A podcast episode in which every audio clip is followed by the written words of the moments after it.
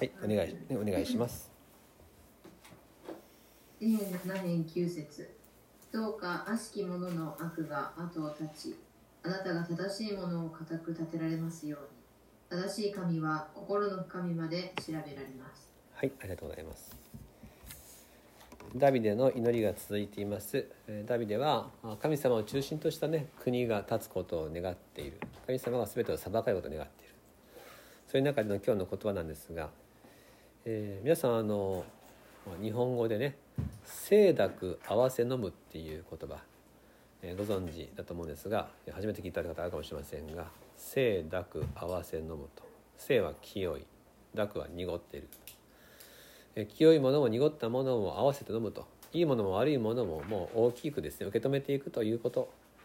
そうしないと世の中やっていけないよっていうですね、えー処世術世の中を渡っていくための知恵としてそういう言葉があるわけですね。子供の時はねあの白か黒かはっきりつけてたけど大人になったらね灰色の部分も合わせて受け止めていくんだみたいな。それが大人だみたいなふうに言われたりするかもしれませんがしかし今日の箇所は違うんですよね。悪しき者は後を絶ちますように。正しいものは固く立ちますようにっていう。ダビデは明確にですね、えー良くないものと悪いものを分ける。と清濁をはっきりと分けて悪はなくなりますようにっていうふうに祈るんですね。言ってみればあの少年のようですね。ダビデっていう人は子供のように、えー純真に良いものは良い悪いものは悪いと、えーどっちかだっていうことですね。どっちつかずにならないんですね。どっちつかずにやっていくのが大人だっていうふうに思いがちですがあそうではないということ。なぜえ悪がなくなるように願い義が確立する正しいものが確立することを願うのか。理由はとっても簡単で神様がそれを願うお方だからです。神様の前ではこのか影とかですね。えーそういうの一個もないとし傷がない方。光そのものの方であってえーこの方の前ではですね清濁合わせ飲むっていう言葉は通用しないわけですね神様はどういう方かというと3行目正しい神は心の深みまで調べられますっていう。この心の深みまで調べられますっていう言葉なんですけど言語はねちょっと面白いことが使われて心と腎臓を試す方なんですね。でまあ腎臓っていうのはあのお腹の中の中心ですからなんかもう奥底までっていう時に使うんですよこれ。だから私たちのこの内側隠れてるところも全部神様は調べるよと。内臓に至るまで調べる時ですね、えーで私たちって心ってどこにあるかっていうとですね大体多分今の私たちの感覚では頭のことを思うと思うんですね。心っていうと。あるいはまあなんとなくハートで心臓と思ったりしてますかもしれないけど古代の人たちは、えー心っていうのはあのお腹の中だっていうふうにね、えー考えたんでしょう。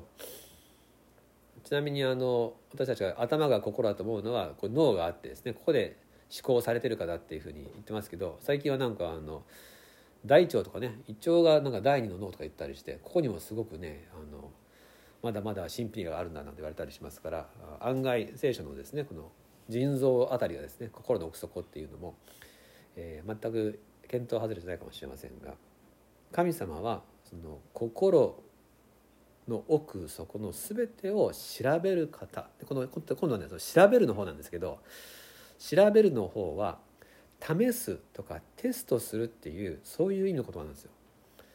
単に調査するじゃなくてこれは明確に意図を持って良くないものがないかどうかあった場合はそれを取り除くっていうところまでを含んだ言葉なんですね。ですから、えー精錬するっていうふうな意味で使う時あります。精錬って分かりますかね？あの金属を一回溶かして不純物を取り除く作業ですね。これもですねあの試すとか、ね、あの試みるっていうそういう言葉。ですからあの試練ってことあるじゃないですか。あれもそうですね。試練っていうのを試してそれをこうさらに純粋にしていくわけでしょう、えーそういう意味でのあの試すっていうね。言葉がここで調べるというふうに訳されています、ちょっとあのいろいろ言いましたのでもっと分かりやすく表現している信玄の言葉を紹介したいんですけど信玄の17章3節。信玄今詩篇ですから詩篇の後ですね。信玄の17章3節。じゃあ美智子さん読んでもらっていいですか？信玄17章3節。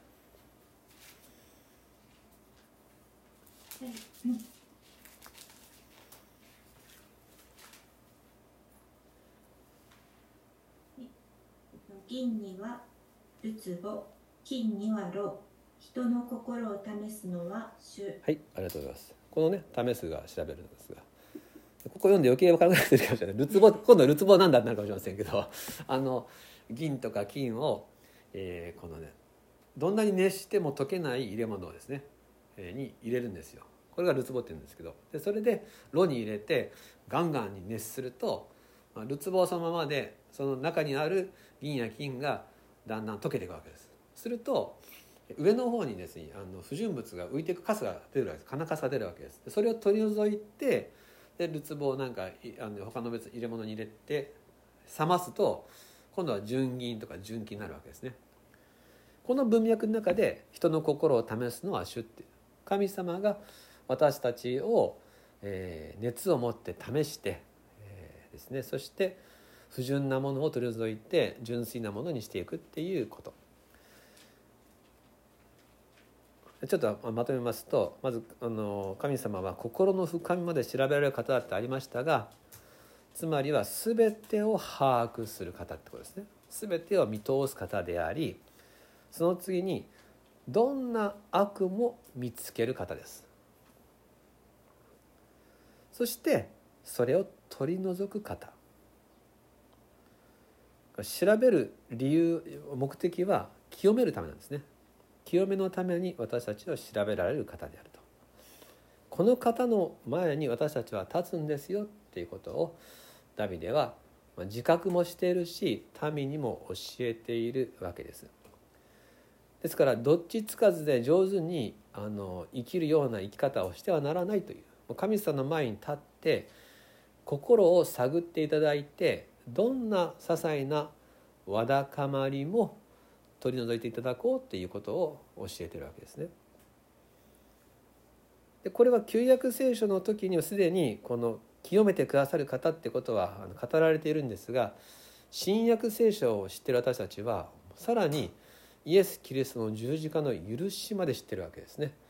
イエス様がこの試練に出会ってくださって身代わりに苦しんでくださってもはやこの方の愛によって誰でもこの清められるっていう、ね、清めていただけるということ。この恵みを知ってるわけです。ただこのイエス様の十字架のあの徹底的な身代わりの苦しみを見るときに神様っていう方は徹底的に私たちの罪ですね。それを取り扱う方だと。どんな些細な神様と私たちの間にあるわだかまりも神様は取り逃さないと見逃さない方だということを見事にきます。イエス様は完全なあの生き方をし完全に苦しんでくださいました。主は私と神様との関係においてどんなわだかまりもなくすることを強く願ってくださっていてその関係に私たちを招いてくださっています。そしてそれこそ私たちにとっては平安であり幸いなんですね。もう世の中隠し事だらけです。あのもういろんなことを私たちはですね曖昧にしていい加減にうやむやにしようとします。しかしいつまでたってもそれでは平安は来ません。私たちの本当の救いは神様との間に平安があることです「タイタニック」っていう映画があったでしょう。あの映画ほとんど内容忘れたんですけれども一つだけで忘れないところがあってあの船が沈むんですよね。でそしてどっちかっていうとお金持ちの人たちが先に救命ボートに乗せられてですね。であの仮想の人たちはあの見捨てられて船が沈むわけでしょ。でもうあの氷点下の海上をこの救命ボートは漂うんですよ。でそこに、えー、この助けるための人たちが来るわけじゃないですか。助けを待つわけですそのでそこでセリフがあってそして私たちはこの夜の間助けを待ったっていう。しかしいつまでたっても許しは来なかったっていう。そういう表現なんですね。命は助かるけど多くの人は見捨てて自分たちだけが助かったっていう心の責めに対する救いは来なかったっていう。そういうワンフレーズがあってとても印象的でした。私はあれが忘れられないのはこの時代の中でどんなにその助けがあっても豊かさがあっても神様との間の許しがなければ本当の平和はないなっていうのですね、まあ、そのワンフレーズでちょっと教えられた気がしたんですね。その部分も神様は調べここにあなたのわだかまりがあるよ罪があるよっていうことをはっきり教えてくださる。それを始末するためにイエス様は来てくださった。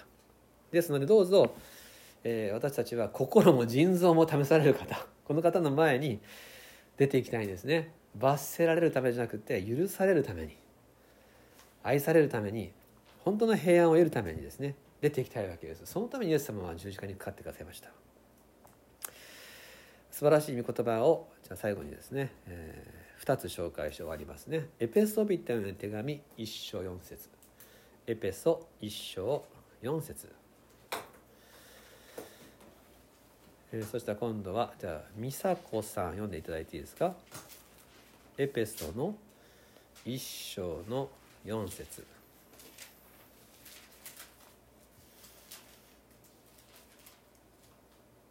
じゃあミュートを解除していただいて、えー、美佐子さんお願いします。エペソ1章4節。はい。お願いします。エペソ1章4節。はい。は世界のもといが据えられる前からこの方にあって私たちを選び見舞いに聖なる傷のないものにしようとされたのです。はいありがとうございます。いいですよね。見舞いで聖なる傷のないものにしようとされたと。傷だらけですよ。あの汚れだらけですよ。しかし主イエスキリストにあって全て許されたものとして見舞いに立たせるようにと。世界のもといが置かれる前からそう計画してくださっているということ。そしてイエス様本当に来てくださった。ワクワクしますよね。私たち、えー、本当に、えー、試されたもの純金純銀のようなものとして見舞いに召されているということ。じゃあもう一箇所は今度はヘブルビテの手紙4章15節16節。新約聖書の後ろの方ですね。ヘブルビテの手紙4章15節16節。じゃあ今度私が読ませていただきますね。開かれた方はじゃあ一緒に読みましょうか。ヘブル4章1516よろしいですか？ヘブル4章116じゃあお読みしましょう。3はい。私たちの大祭司は私たちの弱さに同情できない方ではありません。罪は犯しませんでしたが全ての点において私たちと同じように試みに遭われたのです。ですから私たちは憐れみを受けまた恵みをいただいて折にかなった助けを受けるために大胆に恵みの御座に近づこうではありませんか。ね、大祭司ねイエス様のことですけどイエス様が私たちのことを同情してくださると。全部分かってくださる。なぜならイエス様は私たちのために試みに遭われた。イエス様が私たちの罪のために全てね苦しみを受けてくださった。純金なんで純金のイエス様がいっぺん溶かされるわけですよ。何も出てこないのに。その炎の苦しみを受けるっていう。もともと純金なんですけどそれは純金じゃない者たちの代わりにですね受けてくださる。心向けてくださって私たちにを招いてくださるので私たちは憐れみと恵みを受けるためすなわち神様との平和な関係にさらに大胆に近づこうと言われているわけです。主イエス・キリストにあって許された人たちに対してヘブル人の手紙はさらにもっと近づこうというわけですよ。私たちは許された愛されたでも、えー、心にはですね罪があります、え、今日もですね弱さがありますっていう時に、えー、まあでも許されたのでこれぐらいでじゃなくてさらに近づいておいてさらに一歩ですよ。クリスチャンたちをさらに一歩えー神様の前に出て行ってですね、えー主の恵みをさらに受けようというふうに招いてくださる。ダビデの祈りと、まあ、今日は新約聖書の何箇所かを通じてですね、えー主のこのとの素晴らしい関わりにさらに招かれているということをご一緒に味わいました。最後に詩編7編9節をもう一回読んで終わりますね。お読みします。どうか悪しき者の悪が後を絶ちあなたが正しいものを固く立てられますように。正しい神は心の深みまで調べられます。はい一言お祈りしますね。天の父様あなたは光の中に住み人間が近づくこともできなかった。そういうお方でいらっしゃいますがあなたの恵みの御座に大胆に近づけと今日もお招きくださいました。クリスチャンになってますます自分の足りなさ弱さ汚さが見えます。しかしあなたはそれを最初からご存知でその私たちを清い傷のない神の子供にしようと呼んでくださいました。ですのでああ主よ清濁合わせ飲んだあのどっちつかずの歩みではなくて本当にもう主の前に、えー清められわだかまりのないあなたとのつながりを持つ者として今を生きていきたく願います。そこにこそあるあなたからのこの喜びをえー生涯の幸いとして持つことを私たちもまた願います。どうぞ私の中で悪が立ち立たれてそしてあなたにある義が固く立てられていきますように。主の取り扱いをこれからもお与えください。感謝します。救い主イエスキリストの名によってお祈りいたします。アーメン。じゃあちょっと今日はですね1分だけですね。今日の御言葉を思い巡らしながらそれぞれで神様に祈る時を持ちますね。しばらくそれぞれでお祈りしましょう。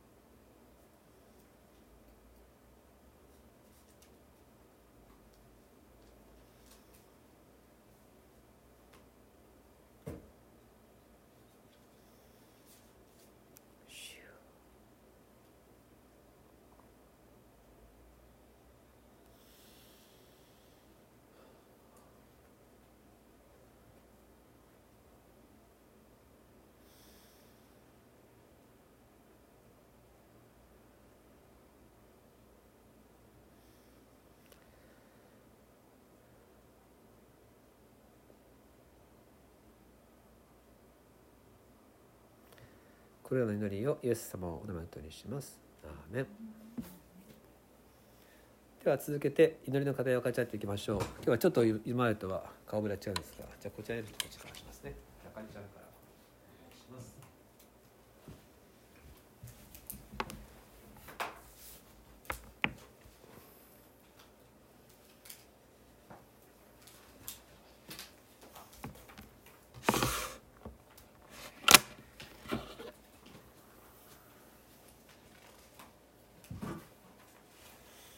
じゃあ祈祷課題をはい、はい、